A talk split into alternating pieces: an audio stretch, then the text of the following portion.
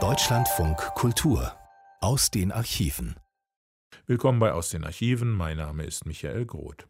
Otto von Bismarck, geboren am 1. April 1815 in Schönhausen an der Elbe, gestorben am 30. Juli 1898 in Friedrichsruh, war in Preußen Ministerpräsident. Von 1867 bis 1871 war er zugleich Bundeskanzler des Norddeutschen Bundes. Nach der Reichsgründung 1871 wurde er am 4. Mai vor gut 150 Jahren zum ersten deutschen Kanzler ernannt. Im Feature Bismarck als Denkmal zeichnet Philipp Fabri die Rezeption des Mannes nach, der als Kanzler und preußischer Ministerpräsident die Politik des neu geschaffenen Reiches bis zu seiner Entlassung 1890 entscheidend prägte. Man schrieb das Jahr 1888, als der deutsche Historiker Hermann Baumgarten im Hinblick auf den Reichskanzler Fürst Otto von Bismarck ahnungsvoll niederschrieb. Der große Mann wird uns eine große Not hinterlassen. Der angesehene Gelehrte dachte dabei an die Unmöglichkeit, die Lücke auszufüllen, die der greise Kanzler bei seinem Ausscheiden hinterlassen würde. Der Historiker Baumgarten konnte nicht ahnen, dass er eine Prophezeiung ausgesprochen hatte, die auch seine eigene Zunft betraf. Denn der große Mann hat seit nunmehr über 100 Jahren die Historiker, deutsche wie ausländische, in große Not gebracht. Über das Bismarck-Bild haben sie sich bisher noch immer nicht einigen können. Die Kontroverse, die nicht selten in persönliche Fehden ausartete, überdauerte den Ersten Weltkrieg, die Weimarer Republik, das Dritte Reich und den Zusammenbruch von 1945. Sie glomm unter der Asche der tagesbezogenen, nüchternen Außenpolitik der Bundesrepublik Deutschland fort und loderte immer dann hell auf, wenn es Anlass gab, des Schöpfers des Zweiten Deutschen Reiches zu gedenken. Hier einige Beispiele. Der englische Historiker Balfour. Bismarck war ein neurotisches Genie mit rotem Schnurrbart. Der deutsche Schriftsteller Golo Mann. Lenin war eine geschichtliche Kraft. Bismarck war eine solche Kraft nicht. Ein Barbar. Es war einer in ihm, dem großen Schriftsteller, dem feinen Produkt deutsch-europäischer Zivilisation. Ein nervöser Barbar, den Körpermasse und Wagemut nicht vor zuckenden Weinkrämpfen schützten. Goloman hielt noch folgende schmückende Beiwörter für angebracht. Bismarck hasste stärker, als er liebte. Er war überwältigend herrschsüchtig, hat nur Befehlsempfänger brauchen können und war nachtragend. Er hat Intrigen nicht verschmäht, unmäßig gegessen und getrunken, und er ist zu tief ungerechter Bosheit fähig gewesen. Karl Barth, der Basler Theologe, ging in seinem vereinfachenden Urteil noch weiter. Bismarck war ein Wegbereiter des Dritten Reiches. Demgegenüber verteidigte der Historiker Arnold Oskar Meyer noch in der Emigration den Reichsgründer tapfer. Bismarck war eine ebenso keusche wie große Seele. Der Amerikaner Gordon Craig schrieb 1961: Man sollte an der Echtheit von Bismarcks Glauben und an dessen Bedeutung für seine Staatskunst keinen Zweifel entstehen lassen. Und der Engländer Taylor, ein oft zitierter Freund der deutschen Geschichte, wenn auch nicht der deutschen, lobte den eisernen Kanzler. Bismarck hatte ein tiefes Gefühl für moralische Verantwortlichkeit, das gewiss tiefer als das irgendeines anderen Staatsmannes seiner Zeit war. Diese Beispiele höchst widerspruchsvoller Auffassungen, sie stammen samt und sonders aus der Zeit nach 1945, mögen genügen. Eine Einigung ist nicht in Sicht, weder über Bismarcks Persönlichkeit noch über seine Politik. Schon zu Lebzeiten Bismarcks, bei seinem 80. Geburtstag, umfassten die Bücher über ihn 650 Bände. 1908 waren es bereits 3500. Seitdem hat sich niemand mehr die Mühe gemacht, sie zu zählen. Jeder Zettel, den Bismarck irgendwann einmal mit Schriftzeichen bedeckt hat, ist publiziert worden, von den Denkschriften und Briefen ganz zu schweigen. Sein Leben liegt lückenlos vor uns. Wir kennen seine Liebschaften und seine Finanzlage, seine Krankheitsgeschichte und sein Familienleben in allen Einzelheiten. So drängt sich denn angesichts der Quellenlage und des Forschungsstandes der unschöne Verdacht auf, dass der Zwist der Historiker ganz andere Ursachen haben muss.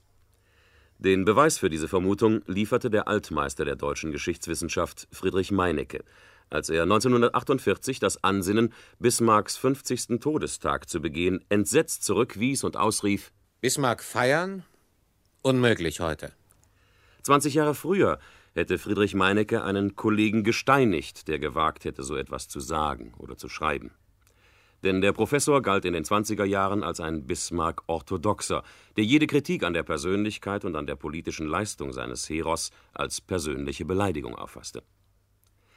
Wenn Bismarcks 1948 nicht gedacht werden durfte, dann lag das offensichtlich daran, dass dies die politischen Verhältnisse nicht zuließen.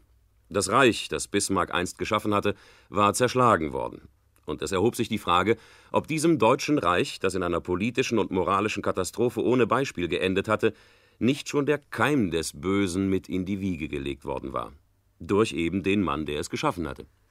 Kurz nach dem Kriege war es gang und gäbe, Hitler als direkten Nachkömmling Bismarcks, ja als dessen Erben zu betrachten. Noch 1960 schrieb Ludwig de Hio, Professor in Marburg, die Verschickung Lenins im plombierten Wagen nach Petersburg und anderes dergleichen im Ersten Weltkrieg durfte sich auf bismarcksche Tradition berufen, vor keinem Mittel zurückzuscheuen.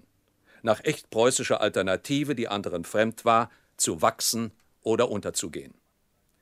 Friedrich den Großen begleitete eine Giftfiole in die Schlacht, Bismarck aber der Entschluss, im Falle der Niederlage auf den böhmischen Schlachtfeldern sich der letzten Reiterattacke anzuschließen.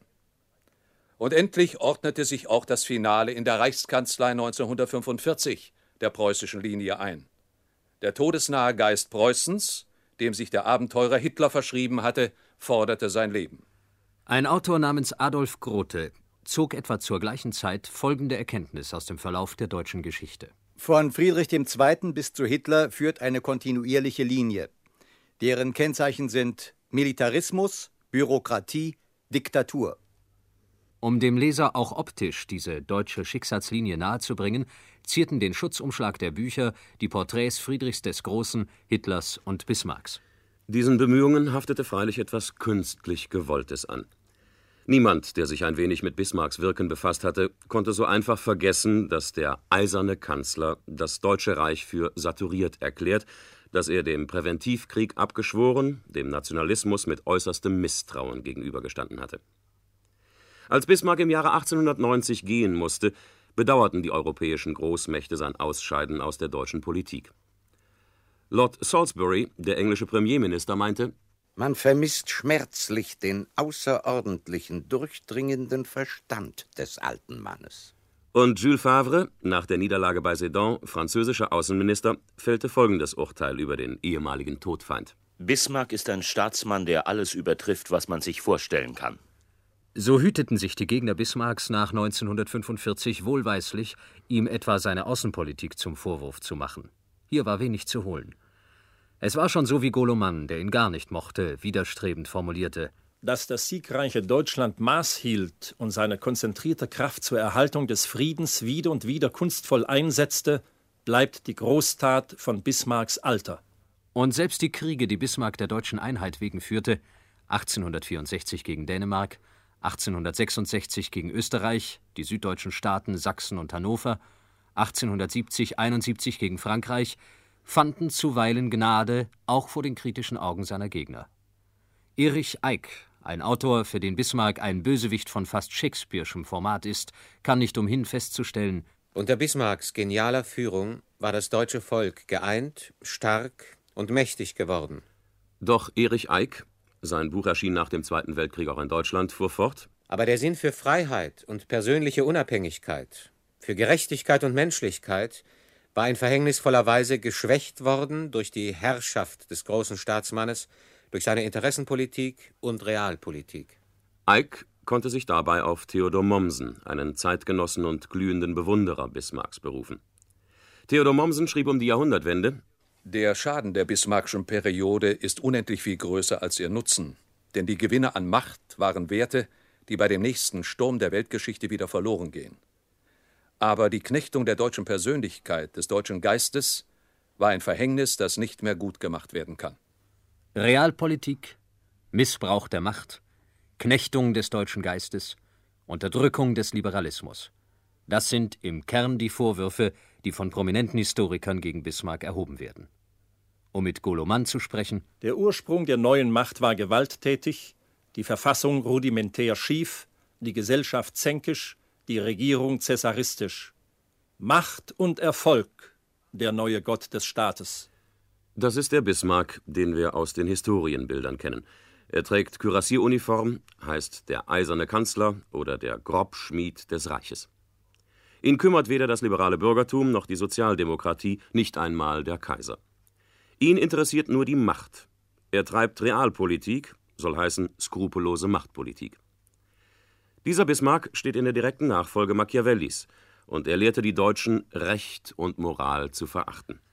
Der Genauigkeit halber muss freilich hinzugesetzt werden, solchen Schwarzmalereien ist schon immer entgegengetreten worden.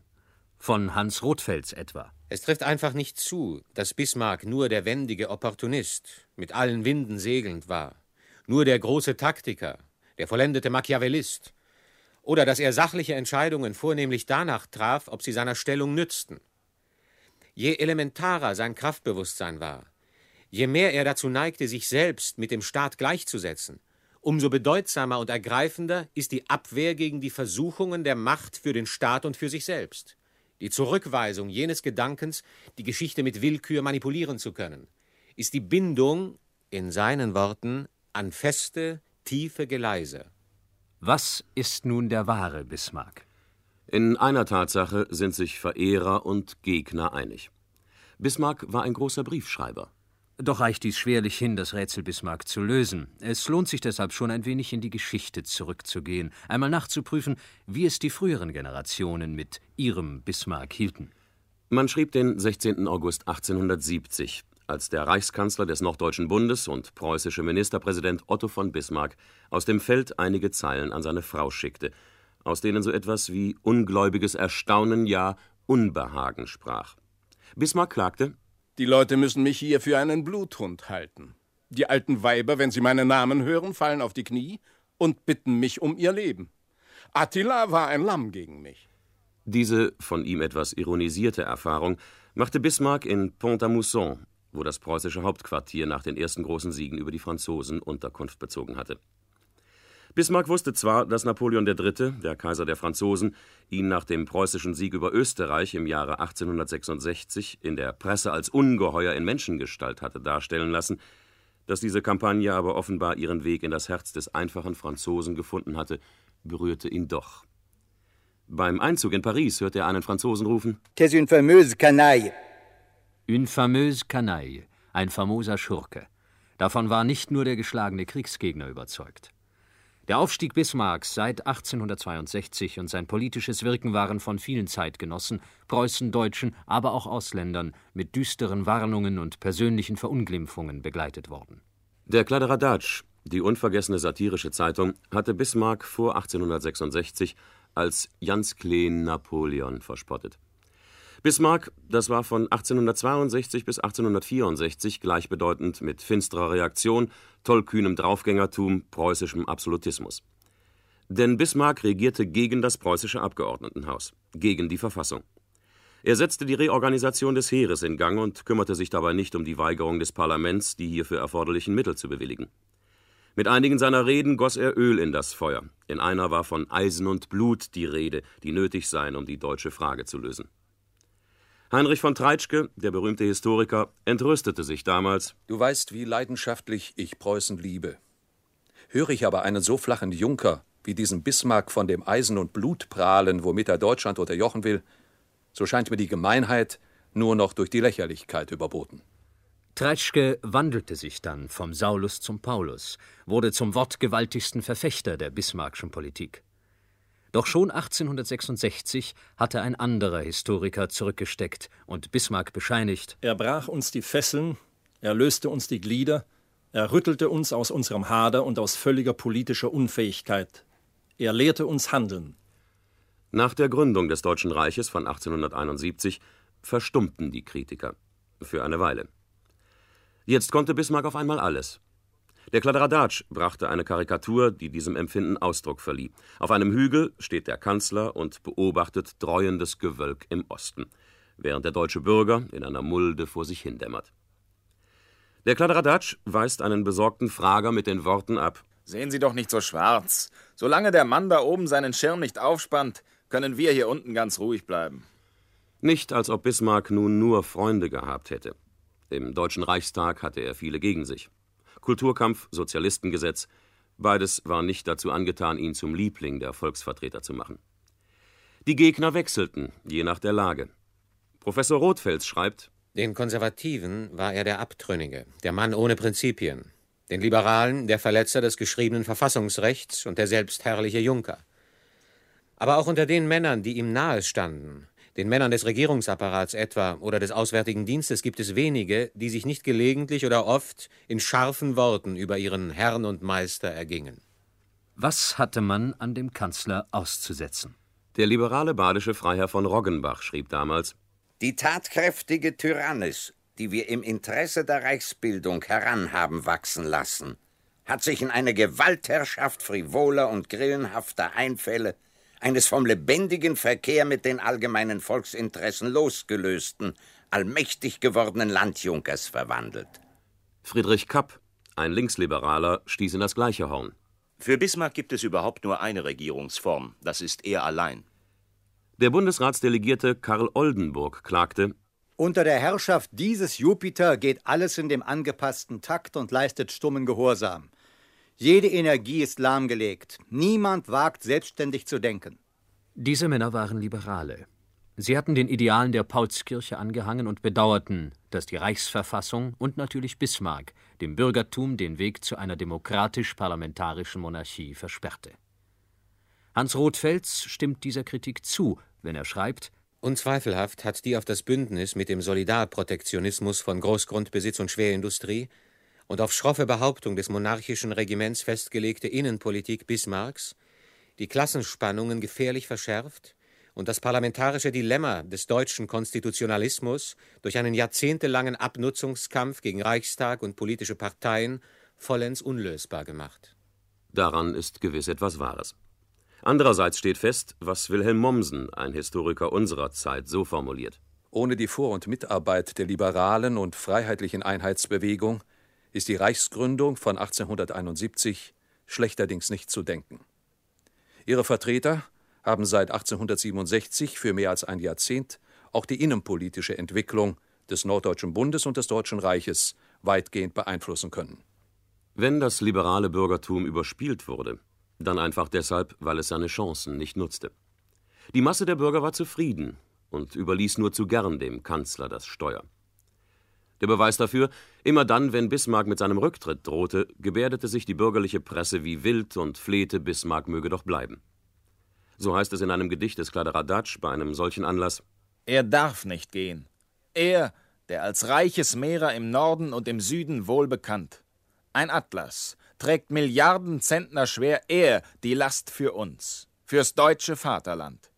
Und will sie ihn erdrücken, wir helfen und erquicken, das Recken kühn dem Feind, er möge stehen.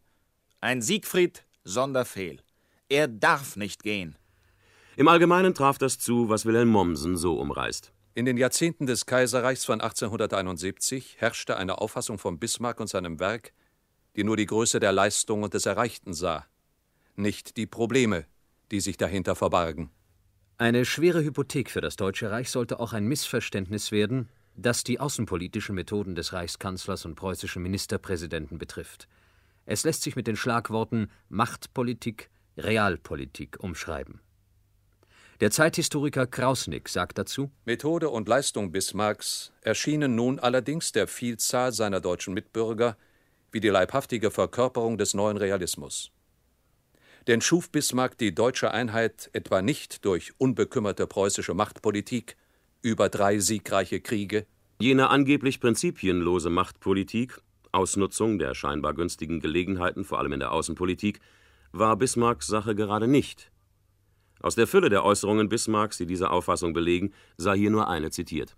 Jede Großmacht, die außerhalb ihrer Interessensphäre auf die Politik der anderen Länder zu drücken und einzuwirken und die Dinge zu leiten sucht, die perikletiert außerhalb des Gebietes, welches Gott ihr angewiesen hat. Die treibt Machtpolitik und nicht Interessenpolitik. Die wirtschaftet auf Prestige hin. Wir werden das nicht tun. Nun hat Bismarck selbst mit dazu beigetragen, dass Machtpolitik mit Interessenpolitik verwechselt werden konnte. Er gab sich in seiner äußeren Erscheinung martialisch. Er schätzte Rechtsfragen ostentativ gering. Er mokierte sich über Menschheitsbeglücker und Humanitätsapostel. Aber er selbst war im Engagement. Er hatte Prinzipien. Und diese schlossen skrupellose Machtpolitik aus. 1875 lehnte Bismarck einen Präventivkrieg gegen Frankreich ab. Sein Bündnissystem, das Russland, Österreich und Italien einschloss, war auf die Erhaltung des Status quo eingestellt. Bismarck lehnte den Nationalismus ab. Bezeichnenderweise fürchtete das Ausland die deutschen Demokraten und Liberalen, die diese Idee verfochten, mehr als den sogenannten Eisernen Kanzler. Bismarck wünschte Europa den Frieden zu erhalten. Freilich wäre es ein Irrtum, in Bismarck einen Vorläufer der europäischen Einigung zu sehen, wie es geschehen ist. Bismarck hielt das Gegeneinander der Großmächte für selbstverständlich. Sarkastisch kommentierte er die Phrasen mancher Staatsmänner. Ich habe das Wort Europa immer im Munde derjenigen Politiker gefunden, die von anderen Mächten etwas verlangten, was sie im eigenen Namen nicht zu fordern wagten. Ein anderes Missverständnis hat ähnliches Unheil angerichtet wie die falsch verstandene Realpolitik des Kanzlers. Im Februar 1888 hielt Bismarck seine letzte große außenpolitische Reichstagsrede. Er wollte die Kräfte in Russland warnen, die gegen ein weiteres Zusammengehen mit Deutschland waren. Dabei fielen die Worte Wir Deutsche fürchten Gott, aber sonst nichts in der Welt. Die Wirkung war verheerend. Kurz darauf fand sich der Satz auf Kaffeetassen und Biergläsern, ja auf Pantoffeln und Krawatten. Nach seiner Entlassung seufzte der alte Bismarck. Hätte ich den Satz nur nicht gesagt. Die Folge war, nach Wilhelm Mommsen, das fragliche Schlagwort hat nicht zuletzt dazu beigetragen, dass die Außenpolitik der wilhelminischen Zeit von dem Bild eines missverstandenen Bismarck bestimmt wurde. In dieser Ära bemächtigten sich nämlich die deutschen Nationalisten dieses Bismarck-Wortes und werteten es als Beweis für die Überlegenheit des deutschen Volkes.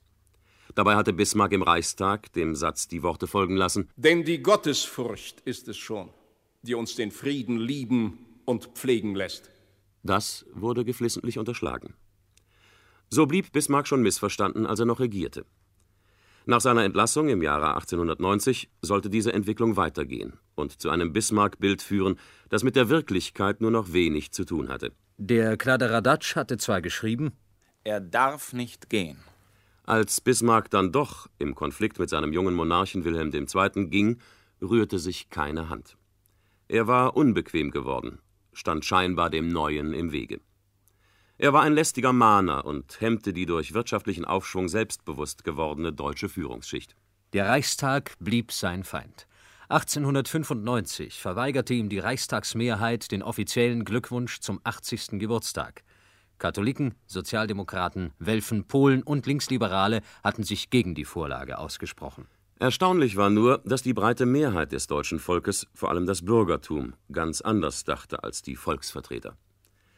Zu diesem Zeitpunkt war der Alte im Sachsenwald bereits Ziel einer Wallfahrt unübersehbarer Menschenmengen. Bismarck begann, sich noch zu Lebzeiten in ein nationales Denkmal zu verwandeln. 300 Städte machten ihn zum Ehrenbürger. 1895 walten die Rektoren aller deutschen Universitäten und technischen Hochschulen nebst 6000 Angehörigen aller deutschen Korporationen nach Friedrichsruh. Nahezu allein die deutsche Sozialdemokratie machte die Heldenverehrung nicht mit. Für uns bleibt Bismarck der junkerliche Feudalherr, der Arbeiterfeind, der Kriegsbrandstifter und ein Annexionist. Die deutsche Studentenschaft aber sprach der Mehrheit des deutschen Volkes aus tiefster Seele, als sie nach Bismarcks Tod am 30. Juli 1898 einen Aufruf erließ, in dem es hieß: Wie vor Zeiten die alten Sachsen und Normannen über den Leibern ihrer gefallenen Recken schmucklose Felsensäulen auftürmten, deren Spitzen Feuerfanale trugen, so wollen wir unserem Bismarck zu Ehren auf allen Höhen unserer Heimat, von wo der Blick auf die herrlichen deutschen Lande schweift, gewaltige granitene Feuerträger errichten. Überall soll, ein Sinnbild der deutschen Einheit, das gleiche Zeichen erstehen in ragender Größe. Keinen Namen soll der gewaltige Stein tragen, aber jedes Kind wird ihn deuten können. Innerhalb von zehn Jahren entstanden 150 Bismarck-Türme, finanziert durch Spenden. Kein Zweifel, für das Volk war Bismarck zum Mythos geworden. Jetzt war er der eiserne Kanzler, eine wunderliche Mischung von Armin dem Cherusker, Wotan und Erzengel Michael. Die Differenzierung, die Problematik der Persönlichkeit trat demgegenüber in den Hintergrund. Das Bedenkliche, auch die Historiker begannen, sich ein Bild vom kaum verstorbenen Kanzler zurechtzuzimmern, das mit dem wirklichen Bismarck nur noch wenig gemein hatte. Zwischen 1871 und 1890 hatten die Gelehrten weniger die Person des Reichsgründers als vielmehr die historische Notwendigkeit für die Entwicklung verantwortlich gemacht. So schrieb etwa Heinrich von Siebel 1889 Die Kämpfe von 1866 sind nicht ein willkürlich gemachtes Ergebnis persönlicher Leidenschaften gewesen, sondern sie sind aus dem unvermeidlichen Konflikt alter, durch Jahrhunderte herangewachsener Rechte mit den immer stärker drängenden nationalen Bedürfnissen entstanden. Bismarck war für Heinrich von Siebel und viele andere der große Vollender, der Vollstrecker, der Mann, der spürte, wohin die Geschichte drängte. Gegen Ende des Jahrhunderts sah man es anders. Jetzt trat die Evolution zurück. Die Leistung eines Mannes, eben Bismarcks, wurde hervorgehoben. Nun war der frühere Kanzler auf einmal ein genialer Einzelgänger, eins der großen historischen Phänomene, wie sie die Geschichte eines Volkes nur ganz selten aufzuweisen hat. Wilhelm II. zwar widersetzte sich verbissen dieser Glorifizierung, dafür wartete er mit einer eigenen Legende auf. In seiner Ansprache beim Festmahl des Brandenburgischen Provinziallandtages im Februar 1897, also noch zu Lebzeiten Bismarcks, deklamierte der junge Kaiser Der Kampf gegen die Partei, die gegen die Religion sich erhebt und selbst vor der Person des allerhöchsten Herrn nicht Halt macht, kann nur siegreich durchgeführt werden, wenn wir uns immer da des Mannes erinnern, dem wir unser Vaterland, das Deutsche Reich, verdanken. In dessen Nähe durch Gottes Fügung so mancher brave, tüchtige Ratgeber war, der die Ehre hatte, seine Gedanken ausführen zu dürfen, die aber alle Handlanger seines erhabenen Wollens waren, erfüllt von dem Geiste dieses erhabenen Kaisers. Wilhelm II. sprach von seinem Großvater, Kaiser Wilhelm I. Außer dem Kaiser glaubte das wohl kaum jemand. Dafür aber wurden schon bald nach Bismarcks Tod Stimmen laut, die bei allem schuldigen Respekt vor der einmaligen Leistung, versteht sich, leichte Ungeduld über die nüchterne, wirklichkeitsnahe und sogar bescheidene Politik des von Bismarck gesteuerten neuen Reiches zu zeigen begannen. Nicht alle gingen so weit wie Ulrich Noack, der Bismarcks Mäßigung als ein Symptom für Altersschwäche deutete. Aber der Führer des jungliberalen Reichsverbandes, Robert Kaufmann, sprach schon deutlich aus, warum ihm Bismarcks Mäßigung nicht passte. Bismarck hat es immer wieder wiederholt und sehr ernst gemeint, dass Deutschland saturiert sei. Wir heutigen aber spüren es doch in allen Knochen, dass wir hungrig sind. Und selbst ein Max Weber seufzte. Wir müssen begreifen, dass die Einigung Deutschlands ein Jugendstreich war, den die Nation auf ihre alten Tage besser unterlassen hätte, wenn sie der Abschluss und nicht der Ausgangspunkt einer deutschen Weltmachtpolitik sein sollte. Also hätte Bismarck eigentlich in der Ära, als das Deutsche Reich den Platz an der Sonne anstrebte, als es neue Kolonien erwarb, als die Flotte gebaut wurde und die deutsche Flagge auf allen Meeren präsent war, allmählich in Vergessenheit geraten müssen. Denn schwerlich ließ sich der Kampf um die Erhaltung des Status quo in Europa, den der eiserne Kanzler geführt hatte, mit der neuen, weit ausgreifenden und die Interessen der anderen Großmächte immer stärker berührenden wilhelminischen Politik in Einklang bringen. Und was die koloniale Frage angeht, so hatte Bismarck noch kurz vor seinem Sturz gewettert, das Auswärtige Amt wird die Kolonialfragen los oder es wird mich los. Mein Gewerbe ist, Europa den Frieden zu erhalten. Wenn ich das tue, bin ich bezahlt. Aber Bismarck war schon so sehr Gemeingut des deutschen Volkes geworden, dass man von einer Art Ersatzreligion sprechen kann. Ihn der Vergessenheit anheimfallen zu lassen, ging nicht mehr. Und so kam es dazu, dass man nicht mehr Bismarcks Politik, sondern seine Persönlichkeit, seinen Genius zum Kronzeugen der neuen Politik zu machen begann. Hier fiel für jeden etwas ab, denn hier war nichts mehr nachprüfbar. Jeder sah Bismarck so, wie er ihn sehen wollte und gerade brauchte. Aus dem Zusammenhang gerissene Zitate sind wohlfeil und bei jeder Gelegenheit anwendbar. Ein Max Lenz schrieb in der Zeitschrift Tat im April 1913 der Wille zur Macht ist der belebende Faktor in der deutschen Geschichte. Auf ihn hat sich Bismarck gestützt, als er die nationale Woge gegen den Erbfeind deutschen Namens lenkte. Mit Bismarcks Wille und Vorstellung hatte das nun gar nichts mehr zu tun. Der Reichskanzler Bethmann Hollweg ging gar so weit, die einseitigen Bindungen des Deutschen Reiches an das schwache Österreich-Ungarn und die damit verbundene antirussische Note unter Berufung auf Bismarck zu rechtfertigen. Bethmann Hollweg sagte 1913: Die panslawistischen Strömungen haben schon Bismarck beunruhigt. Das war zwar richtig, aber Bismarck hatte ganz andere Konsequenzen aus dieser Erkenntnis gezogen.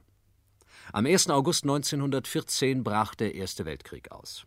Der alte Bismarck hatte ihn in seinen Träumen vorausgeahnt. Ihm hatte der Cauchemar des Coalitions, der Albdruck einer gegen Deutschland gerichteten französisch-russischen Allianz, seine letzten Tage vergällt. Im Grunde bedeutete die Bündnissituation, in der sich das Deutsche Reich bei Kriegsbeginn 1914 befand, die Bankrotterklärung für die deutsche Außenpolitik seit Bismarcks Tod. Und vom großen Krieg hatte der Reichskanzler, der den Frieden in Europa als höchstes Ziel seiner Staatskunst betrachtete, schon gar nichts gehalten. Das verhinderte nicht, dass Bismarck wieder einmal als Kronzeuge bemüht wurde. Im August 1914 jubelte der berühmte Literaturhistoriker Friedrich Gundolf in einem Brief Die ungeheuren Tage, die wir erleben dürfen, die Verwandlung von vielen Millionen Leuten in ein deutsches Volk, werden uns ja wohl auch ein neues Heldentum, wenn nicht schon verwirklichen, so doch ermöglichen dass die goethische Bildung und die bismarckische Kraft nicht mehr nacheinander oder gar gegeneinander, sondern miteinander ein Reich füllen und formen. Dass das Schützenswerte und das Schützende, der Herd und die Mauer endlich zusammengehören und Deutschland nicht nur das heilige Herz der Völker, sondern auch der heilige Leib wird. Der damals bekannte Publizist Theobald Ziegler behauptete dreist, wir stehen eben jetzt mitten in der Epoche Bismarcks und spüren den Flügelschlag seines Geistes mehr denn je. Um das Maß voll zu machen, fuhr er fort. Denn schon Bismarck hat begonnen, Deutschland als Weltmacht neben England zu stellen. Schon er hat den Platz an der Sonne erkämpfen wollen. Eben das hatte Bismarck nicht gewollt. Doch auch der junge Stresemann, damals Abgeordneter des Deutschen Reichstags, huldigte Bismarck mit den Worten Seine Gestalt wächst ins Grenzenlose. Wir sehen ihn vor unseren Augen übermenschlich groß, als Roland und Siegfried zugleich. Reichskanzler Bethmann schwante angesichts dieser Bismarck-Hysterie Böses. Der 1. April 1915, Bismarcks 100. Geburtstag, nahte heran, und es war zu befürchten, dass man die Feiern dazu benützen würde, um im Namen des toten Kanzlers Annexionen zu fordern. Also kehrte Bethmann Hollweg den Spieß um und mahnte: wir wollen eine Politik relativer Mäßigung im Geiste Bismarcks durchkämpfen. Es half nichts. Die am Grabe Bismarcks versammelten Rektoren der Universitäten überboten sich in nationalistischer Renommiererei. Ihr Sprecher sagte: Der Weltkrieg ist eine einzige große Huldigung für Bismarck. Nicht mit Worten, sondern mit siegreichen Taten. Bethmann Hollwegs Befürchtungen sollten sich auch in Bezug auf die Annexionen bewahrheiten. Der bekannte Gelehrte Erich Marx behauptete, Bismarck hat Elsass-Lothringen gegen das Geschrei der Reichsfeinde zum Reich geschlagen. In der Kriegszielfrage sind also zarte Rücksichten auf das Urteil der Welt ganz sicher das Gegenteil Bismarcks. Ihn hat stets der stählerne Wille, ganze Arbeit zu tun geleitet. Er würde daher auch heute entschlossen Weltpolitik treiben. Bethmann Hollweg sollte am eigenen Leibe erfahren, wozu Bismarck, vorausgesetzt man stellt die Geschichte auf den Kopf, als Kronzeuge dienen konnte. Im Jahre 1917 hatte der damalige Oberst von Seegt den Rücktritt Bethmann Hollwegs mit den Worten gefordert: Der jetzige Reichskanzler ist kein moderner Bismarck, wie ihn die Gegenwart für die Gründung eines deutschen Imperiums vom Atlantischen Ozean bis Persien erfordert. Man hätte erwarten können, dass nach dem Ersten Weltkrieg ein gerechteres Bismarck-Bild entstanden wäre, dass Wissenschaft und Publizistik ihre Energie darauf konzentriert hätten, herauszufinden, worin Bismarcks Epigonen gesündigt hatten, wann sie den Weg verließen, den ihnen der erste Kanzler klar gewiesen hatte. Doch die einen hielten an den falschen Denkmälern fest, die anderen, wie beispielsweise ein Mann namens Ziekursch, behaupteten, Bismarcks Reich musste zerfallen, da es gegen den Geist der Zeit geschaffen worden war. Mehr und mehr bestimmte die Biografie von Emil Ludwig das Bismarck-Bild. Sie war zwar einseitig und oberflächlich, aber glänzend geschrieben. Politisch war Bismarck nach wie vor aktuell, vor allem dann, wenn es um die Außenpolitik des Deutschen Reiches ging. Als im Jahre 1922 der deutsch-sowjetische Vertrag von Rapallo abgeschlossen wurde, hielten viele dies für die Wiederaufnahme bismarckscher Außenpolitik. Denn Bismarck hatte ja stets auf ein gutes Verhältnis zu Russland gedrungen. Der deutsche Botschafter in Moskau, Graf Brockdorff-Rantzau, aber warnte: Was Russland betrifft, so ist es eine Illusion zu glauben, dass mit ihm heute Bismarck-Politik in dem Sinne zu treiben wäre, wie die Leute, die dieses Schlagwort bei jeder passenden und unpassenden Gelegenheit im Munde führen, Bismarck-Politik verstehen. Ich würde es für einen schweren politischen Fehler und ein Verbrechen an der Menschheit halten, auch die geringste Aussicht auf friedliche Gesundung der Welt vorzeitig durch militärische Bindungen mit Sowjetrussland zu stören. Die Befürworter eines engen Zusammengehens mit Sowjetrussland hatten ihrerseits natürlich ebenfalls Bismarck bemüht. Als dann im Jahre 1926 der Berliner Vertrag mit der Sowjetunion geschlossen wurde, notierte Außenminister Stresemann voll Genugtuung in sein Tagebuch Wie mir Herr von Schubert mitteilte, ist gestern Professor Hötsch auf dem Auswärtigen Amt erschienen und hat sich geradezu bewundernd über die Politik ausgesprochen, die in Bezug auf den russischen Rückversicherungsvertrag geführt worden sei. Man könnte sich mit vollem Recht bei dieser Politik auf Bismarck berufen. Konnte man das wirklich? Stresemann muss diesen Vergleich nicht ungern gehört haben, denn schon vor Abschluss des Vertrages hatte er die Bemerkung gemacht: In einem Vortrag, den Herr von Kardorf gestern im Reichsklub der Deutschen Volkspartei hielt, erwähnte er die Tatsache, dass der russische Botschafter Schuwalow seinerzeit den Auftrag erhielt, den Rückversicherungsvertrag mit Deutschland abzuschließen, allerdings nur mit Bismarck und keinem anderen. Wir stehen heute vor ungefähr denselben Entscheidungen. Ein solcher Vergleich schmeichelte dem Reichsaußenminister verständlicherweise. Vielleicht war er aber selbst zu klug, um das für bare Münze zu nehmen. Schon der Ausdruck Rückversicherungsvertrag für den Neutralitätsvertrag von 1926 zwischen dem Deutschen Reich und der Sowjetunion war unzutreffend. Deutschland besaß keinen Verbündeten wie früher Österreich-Ungarn, gegen dessen Abfall man sich rückversichern musste. Zudem der Bismarckische Rückversicherungsvertrag von 1887 ein geheimes, befristetes Neutralitätsabkommen zwischen Deutschland und dem Zarenreich, hatte nicht zuletzt die Erhaltung der Monarchien in Mittel- und Osteuropa bezweckt. Ideologischer Gleichklang der Systeme sollte die feste Basis bilden. Mit der bolschewistischen Sowjetunion konnte es diese Gemeinsamkeit niemals geben. Das wusste niemand besser als Stresemann. Als mit Adolf Hitler das Dritte Reich entstand, war nicht zu vermeiden, dass wieder eine wie immer geartete Auseinandersetzung mit Bismarck begann, denn er war schließlich der Gründer des Zweiten Reiches. Während der sogenannten Kampfzeit hatte sich Hitler mit Äußerungen über den eisernen Kanzler zurückgehalten. Wenn er ihn wie in seinem Buch Mein Kampf erwähnte, dann mit viel Wenn und Aber. Hitler deutete Bismarck und dessen politische Methoden so: Die Kompromisswirtschaft schien am meisten der Bismarckschen Auffassung zu entsprechen, dass die Politik eine Kunst des Möglichen wäre. Nun war aber zwischen Bismarck und den späteren deutschen Kanzlern ein kleiner Unterschied vorhanden, der dem Ersteren gestattete, eine solche Äußerung über das Wesen der Politik fallen zu lassen, während die gleiche Auffassung aus dem Munde seiner Nachfolger eine ganz andere Bedeutung erlangen musste. Denn Bismarck wollte mit diesem Satze nur besagen, dass zur Erreichung eines bestimmten politischen Zieles alle Möglichkeiten zu verwenden bzw. nach allen Möglichkeiten zu verfahren wäre. Seine Nachfolger aber sahen in dieser Äußerung die feierliche Entbindung von der Notwendigkeit, überhaupt politische Gedanken oder gar Ziele zu haben. Aber hatte Bismarck nicht von einem guten Verhältnis zu Russland als von einer Lebensnotwendigkeit für Deutschland gesprochen? Stand er damit nicht im Gegensatz zu Hitler, der in seinem Buch Mein Kampf den Kreuzzug gegen den Osten propagierte?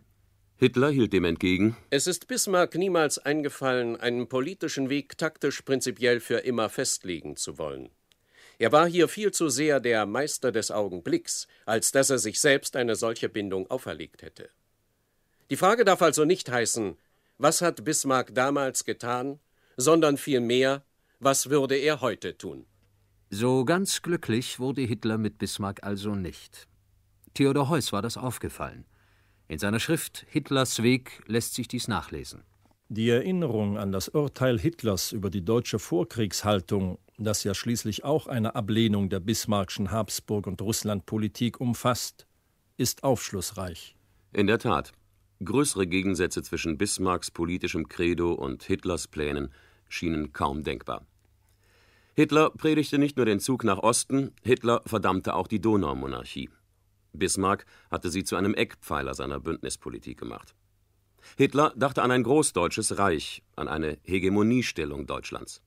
Bismarck weigerte sich, eine Ausdehnung der Reichsgrenzen von 1871 auch nur in Erwägung zu ziehen.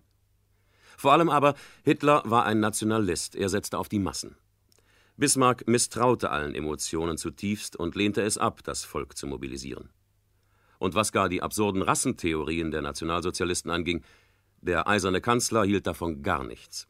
Schon seine tiefe Religiosität ließ für derartigen Wahnwitz keinen Raum. Und dennoch. Die Nationalsozialisten mussten sich dem toten Bismarck stellen, mussten ihn sich dienstbar machen. Denn das Ansehen des eisernen Kanzlers war immer noch groß. Und wieder bemühten sich beflissene Historiker, Bismarcks Persönlichkeit und sein Werk mit den neuen Herren und ihrem Wollen in Einklang zu bringen. Nicht ganz einfach übrigens, da niemand so recht wusste, was die Nationalsozialisten eigentlich wollten.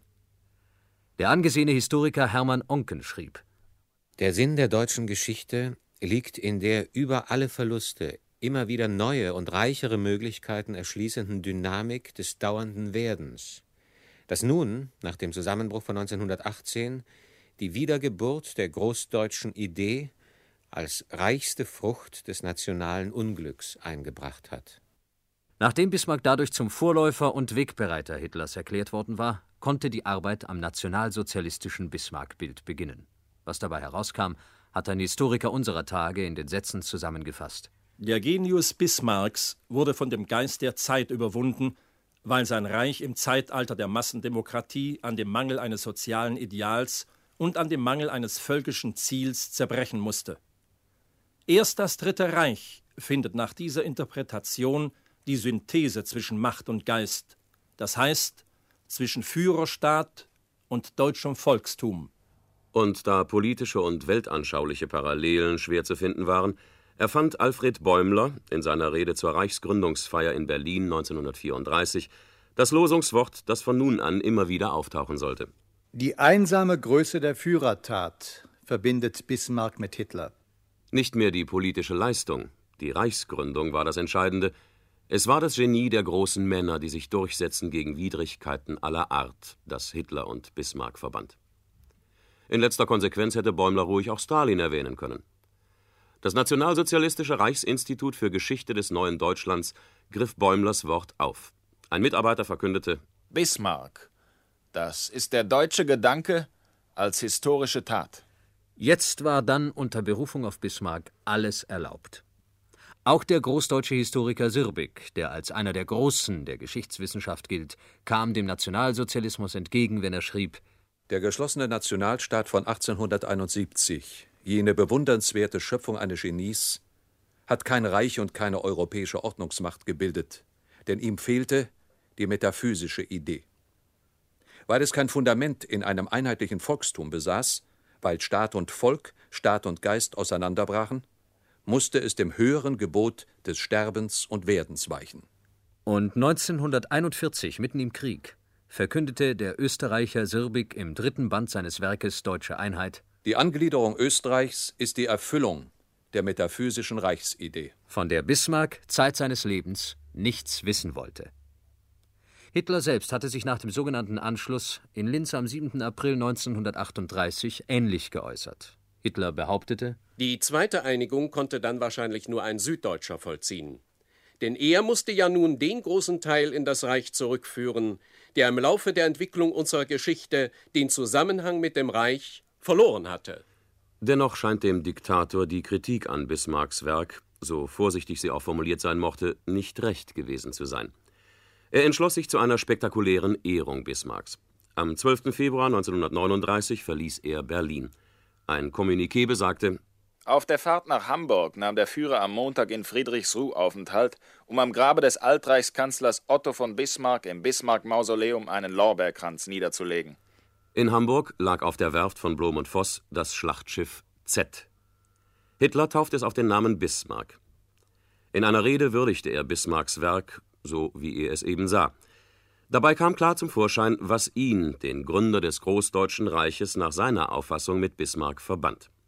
Bezug nehmend auf das Einigungswerk, das 1871 seinen Abschluss fand, rechnete Hitler seinen Zuhörern vor: Es lag dies nicht, wie spätere Einfallspinsel behaupteten, im Zuge der Zeit oder der Zeitereignisse, sondern es war dies das Ergebnis des Wirkens einer gottbegnadeten einmaligen Erscheinung.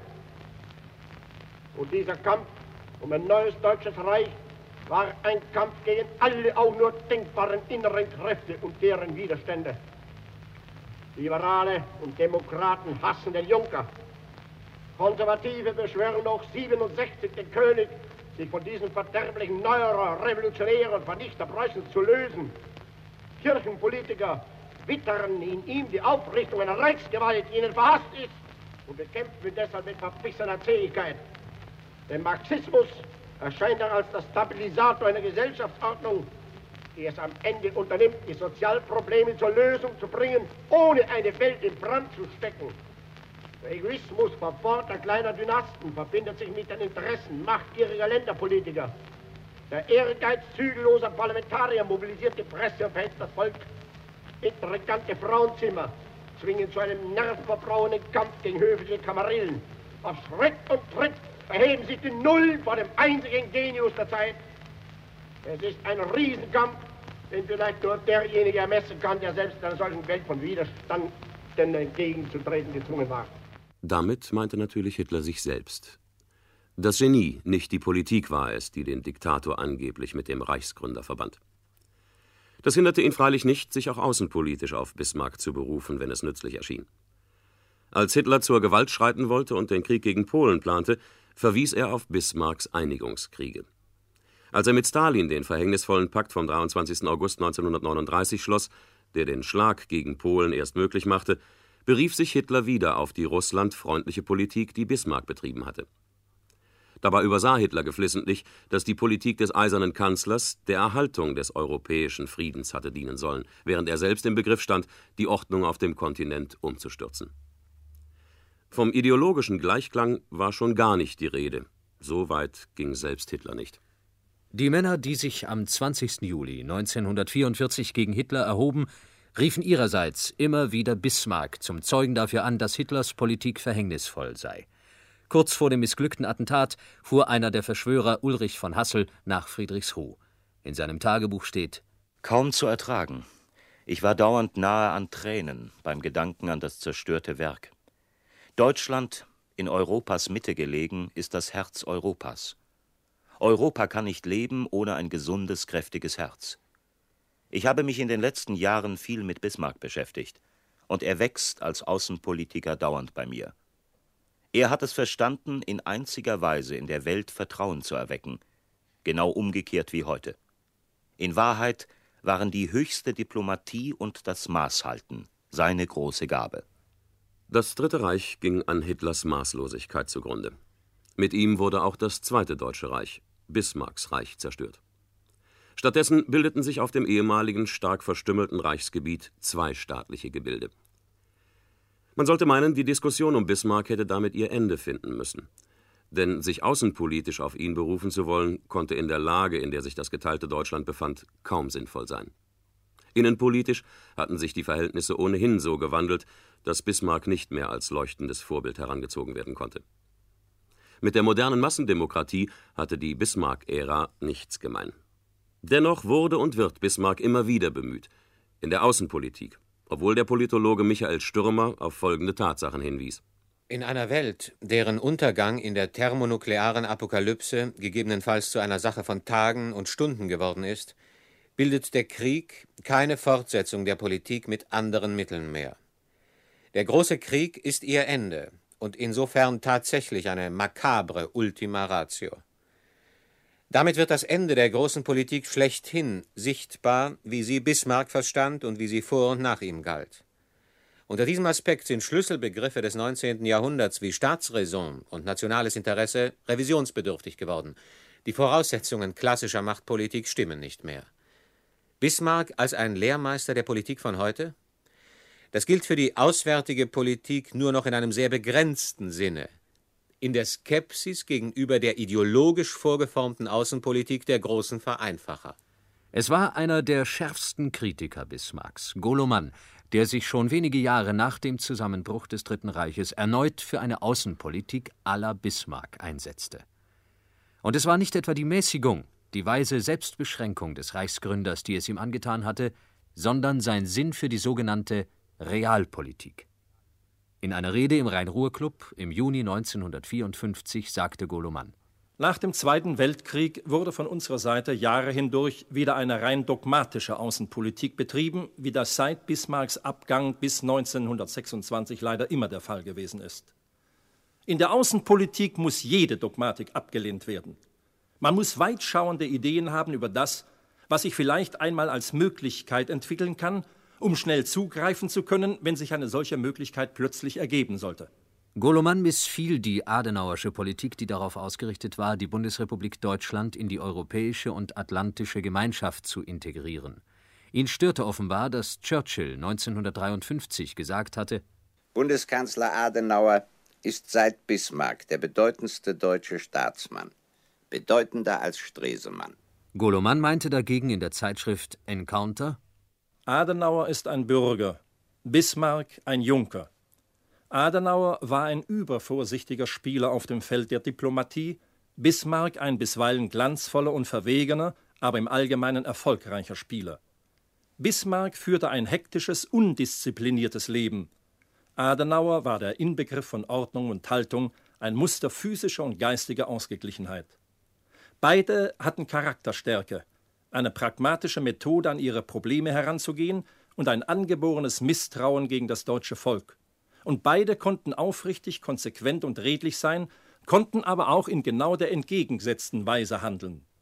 Doch während Bismarck ein geeintes Deutschland in einer Position der Macht und der offensichtlichen Unabhängigkeit von seinen Nachbarn hinterließ, gliederte Adenauer die verstümmelte Bundesrepublik fest in die westliche Allianz ein, die nominell sich aus voneinander unabhängigen Demokratien zusammensetzte, praktisch jedoch von den USA beherrscht wurde. Ob Adenauer in den 50er Jahren eine andere Wahl hatte, untersuchte Goloman nicht. Dagegen war die neue Ostpolitik von Bundeskanzler Brandt Anlass, einen Vergleich mit Bismarcks Realpolitik zu ziehen. Goloman meinte: Willy Brandt setzt die Realpolitik Bismarcks fort. Vernünftiger, illusionsloser Realismus ist das Kennzeichen sozialdemokratischer Politik im 19. und 20. Jahrhundert gewesen. In diesem Sinne ist Bundeskanzler Brandts Politik mit der Bismarcks zu vergleichen. Bismarck, wie es euch gefällt, dieses Spiel setzten auch die Historiker nach 1945 fort, unbeirrt durch die bitteren Erfahrungen der Vergangenheit. Zwar reduzierten sich die Stimmen, die in Bismarck den direkten Vorläufer Hitlers sehen wollten. Die Diskussion wurde ruhiger, sachlicher. Im Reichsgründungsgedenkjahr 1971 waren die Äußerungen, die Bismarcks Leistung würdigten, in der Überzahl. 1965 hatte der Bundestag Bismarck gewissermaßen offiziell rehabilitiert. In einer Gedenkstunde priesen Sprecher den großen Kanzler anlässlich seines 150. Geburtstages. Die Bundespost gab Gedenkmarken heraus. Dass aber noch längst nicht alles vergessen und vergeben war, bewies ein Schreiben des Welfenbundes an den damaligen Bundespostminister Stücklen. Darin hieß es: Wir bedauern die Reklamemarke für das Wiedererwachen preußischer Großmannzucht unter der Devise Macht geht vor Recht dass die Auseinandersetzungen der Historiker, das eifrige Bemühen mancher Publizisten, Bismarcks politische Methoden auf völlig veränderte Verhältnisse zu übertragen, dem Bismarck-Bild der Gegenwart gut bekommen sei, kann man nicht gerade behaupten. Im Grunde legen Bewunderer wie Gegner in Bismarck nur ihr eigenes politisches Wunschbild hinein. Die Bismarck-Orthodoxie entstand, als das wilhelminische Deutschland einen ins Monumentale überhöhten Helden benötigte. Bismarcks Verdammung hing damit zusammen, dass man einen großen Sündenbock brauchte, dem man schlechthin alles, was dem deutschen Volk seit 1890 an üblem widerfahren war, anlasten konnte. Der wahre Bismarck blieb dabei auf der Strecke. Vor allem jener Bismarck, der einmal gesagt hat: Der Mensch kann den Strom der Zeit nicht schaffen und nicht lenken. Er kann nur darauf hinfahren und steuern. Deutschland von Kultur aus den Archiven. Sie hörten ein Feature, das der Autor Philipp Fabri Bismarck als Denkmal nannte. Erstsendung im DLF am 7.8.1973. Am kommenden Samstag erwartet Sie an dieser Stelle Musik. Sie hören dann den ersten Teil einer dreiteiligen Reihe über den Reggae-Sänger Bob Marley. Mein Name ist Michael Groth, ein schönes Wochenende. Machen Sie es gut.